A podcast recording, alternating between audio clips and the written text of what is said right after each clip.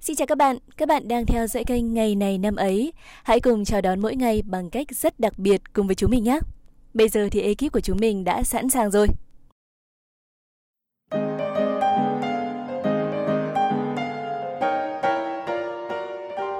Các bạn thân mến, đã bao giờ bạn cảm thấy hoang mang, chẳng biết phải thay đổi hay là chấp nhận thực tại chưa ạ? Có vẻ như câu hỏi ấy vẫn luôn thường trực khi mà chúng ta đứng trước một quyết định quan trọng. Và không phải ai cũng dám mạo hiểm để đưa ra những thay đổi có tính bước ngoặt. Bởi đôi khi, thay đổi cũng đồng nghĩa với việc phải đánh đổi một thứ gì đó quan trọng. Đánh đổi hoặc là từ bỏ, bạn chọn điều gì? Thật khó để có thể đưa ra câu trả lời ngay lúc này đúng không nào? Vậy chúng ta hãy cùng thảo luận tiếp về nó ở phần sau của chương trình các bạn nhé.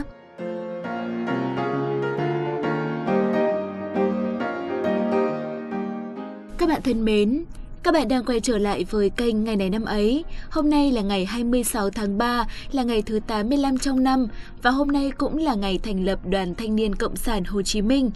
Chúc tất cả các bạn sẽ luôn tràn đầy năng lượng và nhiệt huyết để đóng góp sức mình cho đất nước. Chỉ cần luôn luôn mơ ước và phấn đấu cho mơ ước đó, các bạn sẽ cảm thấy cuộc đời thật tươi đẹp. Chúc các bạn tuổi mới thật nhiều thành công và hạnh phúc.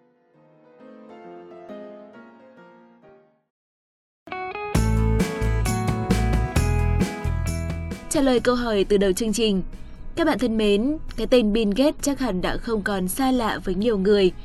Tính tới tháng 1 năm 2021, tài sản của ông ước tính lên tới 134 tỷ USD, giúp ông đã trở thành một trong ba người giàu có nhất thế giới. Và câu chuyện rời bỏ Đại học Harvard để khởi nghiệp với Microsoft của ông đã trở nên kinh điển. Ngày hôm nay, chúng mình muốn dành tặng các bạn câu danh ngôn – Đừng ngại thay đổi, bạn có thể mất một cái gì đó tốt nhưng bạn có thể đạt được một cái gì đó tốt hơn. Các bạn thân mến, Đại học Harvard từ thời của vị tỷ phú tài ba cho tới nay vẫn là một ước mơ với bao thế hệ thanh niên. Các sinh viên phải xác định rằng họ sẽ phải vượt qua chặng đường khó khăn để có thể đặt chân vào ngôi trường danh giá này. Và quyết định thôi học của Bill Gates khi đó được cho là một sai lầm nghiêm trọng. Tuy nhiên, nếu nhìn vào thực tế, có thể thấy rằng ông đã không ngại thay đổi, ông cũng đã bỏ đi một cái gì đó tốt và cuối cùng Bill Gates đã đạt được một cái gì đó tốt hơn như chúng ta đã biết. Qua ví dụ này, mình mong rằng các bạn đừng ngại thay đổi, nhất là khi chúng ta còn trẻ. Những thứ tốt lành sẽ là món quà khi bạn đủ quyết tâm, liều lĩnh bước sang một trang mới. Đừng để về sau phải tiếc nuối khi nhìn lại những quyết định của mình ngày hôm nay các bạn nhé.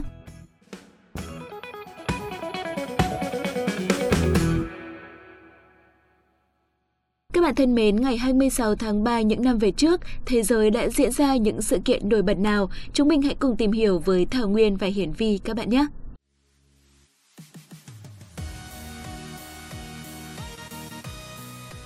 Chào mừng các bạn đã đến với chuyên mục ngày này năm ấy và như thường lệ thì Hiển Vi và Thảo Nguyên sẽ đồng hành cùng các bạn.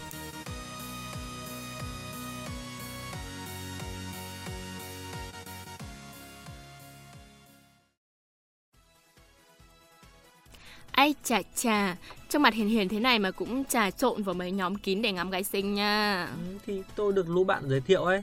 Ờ, mà trông cũng hay hay nên là vào thử. Hay cái đầu ông ấy. Ờ, thế các bà đua nhau ngắm dài đẹp này. Thì chúng tôi cũng phải thích ngắm gái xinh chứ. Ơ, chả nhẽ ngắm nhau à? Bọn tôi ngắm dài nó khác. Khác ở chỗ nào? Thôi, ở nhiều chỗ. Thôi bắt đầu chương trình đi, muộn rồi. Ôi trời, đánh trong lảng ghê chưa? Ok. Các bạn thân mến, mở đầu chương trình như thường lệ sẽ là những sự kiện tại Việt Nam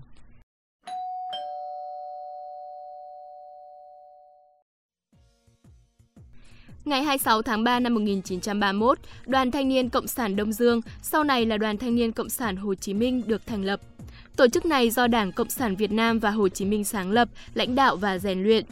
Từ ngày 21 đến ngày 26 tháng 3 năm 1931, tại Hội nghị Ban chấp hành Trung ương Đảng Cộng sản Đông Dương lần thứ hai, Trung ương Đảng đã dành một phần quan trọng để bàn về công tác thanh niên, đặt ra vấn đề tổ chức ra thanh niên Cộng sản đoàn là nhiệm vụ để thâu phục một bộ phận quan trọng của vô sản giai cấp, là một vấn đề cần thiết mà Đảng phải giải quyết chủ trương thống nhất các tổ chức thanh niên thành đoàn thanh niên Cộng sản Đông Dương nhằm thu hút thanh niên phấn đấu cho lý tưởng Cộng sản chủ nghĩa. Từ năm 1931 đến năm 1935, Đoàn Thanh niên Cộng sản Đông Dương tiếp tục phát triển ở Cao Bằng, Lạng Sơn, Nam Bộ. Năm 1936, Mặt trận Dân chủ Đông Dương được thành lập, một tổ chức thanh niên hoạt động công khai trên cơ sở Đoàn Thanh niên Cộng sản Đông Dương, lấy tên là Đoàn Thanh niên Dân chủ Đông Dương.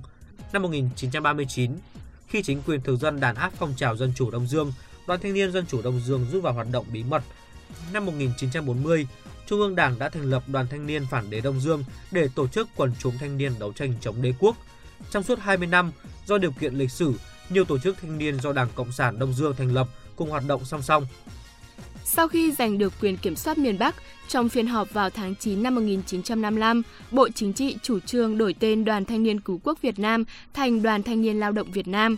Tại miền Nam, một tổ chức bộ phận của Đoàn Thanh niên Lao động Việt Nam hoạt động với tên gọi Đoàn Thanh niên Cách mạng miền Nam là một tổ chức thành viên của Mặt trận Dân tộc Giải phóng miền Nam Việt Nam. Tại miền Bắc, tháng 2 năm 1970, Đoàn Thanh niên Lao động Việt Nam được đổi tên thành Đoàn Thanh niên Lao động Hồ Chí Minh để kỷ niệm Chủ tịch Hồ Chí Minh vừa qua đời trước đó 5 tháng. Cùng thời gian này, Đoàn Thanh niên Nhân dân Cách mạng miền Nam cũng đổi tên thành Đoàn Thanh niên Nhân dân Cách mạng Hồ Chí Minh. Sau khi Việt Nam thống nhất, tháng 12 năm 1976, Đoàn Thanh niên Nhân dân Cách mạng Hồ Chí Minh và Đoàn Thanh niên Lao động Hồ Chí Minh hợp nhất với tên gọi Đoàn Thanh niên Cộng sản Hồ Chí Minh. Vừa rồi cũng chính là thông tin trong nước duy nhất của ngày hôm nay. Xin mời các bạn cùng chuyển sang thông tin quốc tế.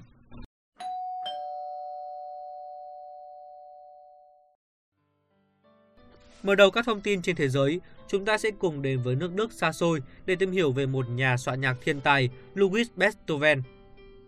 Ông là một hình tượng âm nhạc quan trọng trong giai đoạn giao thời từ thời kỳ âm nhạc cổ điển sang thời kỳ âm nhạc lãng mạn. Ông có thể được coi là người dọn đường cho thời kỳ âm nhạc lãng mạn.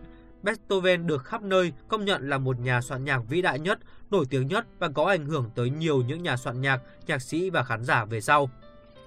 Beethoven được sinh ra ở Bonn, Đức vào năm 1770. Cha ông đã dạy nhạc cho ông từ khi còn bé. Tới năm 9 tuổi, tài năng của ông đã sớm được công nhận. Năm 1787, Beethoven tới Viên với hy vọng được học hỏi từ chính nhà soạn nhạc thiên tài Mozart. Tuy nhiên, mẹ ông ốm rất nặng và ông đã trở về với mẹ mình trước khi bà qua đời. Trong thời gian đó, ông được một vị bá tước giàu có chú ý và trở thành người tài trợ cho ông. Với tài năng của mình, Beethoven đã có một cuộc sống khấm khá dựa vào khả năng sáng tác và trình diễn của mình. Tuy nhiên, khi sự nghiệp đang lên cao thì cũng là lúc ông bị mất thính giác. Lý do cho việc ông bị điếc vẫn chưa rõ ràng. Thật bi kịch khi nhạc sĩ tài năng chuyên sáng tác những tác phẩm âm nhạc tuyệt vời lại không thể nghe chính những sáng tác của mình. Dù vậy, ông vẫn tiếp tục sáng tác và chơi nhạc, dù cho ông chỉ có thể thấy đám đông tán thưởng chứ không thể nghe thấy họ. Nhà tù im lặng mà ông phải chịu đựng khiến ông trở thành một nghệ sĩ bị tra tấn. Trong số những kiệt tác của ông, phải kể đến những bản giao hưởng như là giao hưởng số 2 Rê Trưởng, giao hưởng số 3 Mi Giáng Trưởng Anh Hùng Ca, giao hưởng số 5 Đô Thứ Định Mệnh, giao hưởng số 6 Pha Trưởng Đồng Quê, giao hưởng số 7 La Trưởng, giao hưởng số 9 Rê Thứ Niềm Vui, các tác phẩm cho dương cầm như Fơ elix và Sonata Bi Trắng, Ánh Trăng, Bình Minh, Khúc Đam Mê, các piano concerto số 2, số 3, số 5 và vở opera duy nhất Fidelio. Chúng ta sẽ cùng chuyển sang thông tin tiếp theo. Doanh nhân, nhà thiết kế thời trang nổi tiếng người Ý Guccio Gucci sinh ngày 26 tháng 3 năm 1881. Ông thành lập hãng Gucci tại Firenze vào năm 1906, khi đấy mới chỉ là một cửa hàng nhỏ bán đồ da. Ngay từ khi khởi nghiệp, ông đã chú ý việc thuê những người thợ thủ công tốt nhất ông có thể tìm thấy về làm việc trong xưởng. Ông bắt đầu bán túi da cho người cưỡi ngựa trong những năm 1920 và đã nhanh chóng xây dựng danh tiếng về chất lượng của mình khi còn rất trẻ. Năm 1938, Gucci mở rộng kinh doanh của mình tới Roma.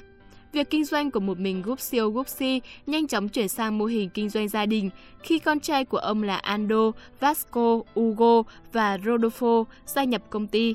Năm 1951, Gucci mở cửa hàng tại Milano và hai năm sau, công ty mở rộng ở nước ngoài với sự ra đời của các cửa hàng ở Manhattan. Hiện nay, Gucci là một trong những hãng thời trang danh tiếng nhất trên thế giới.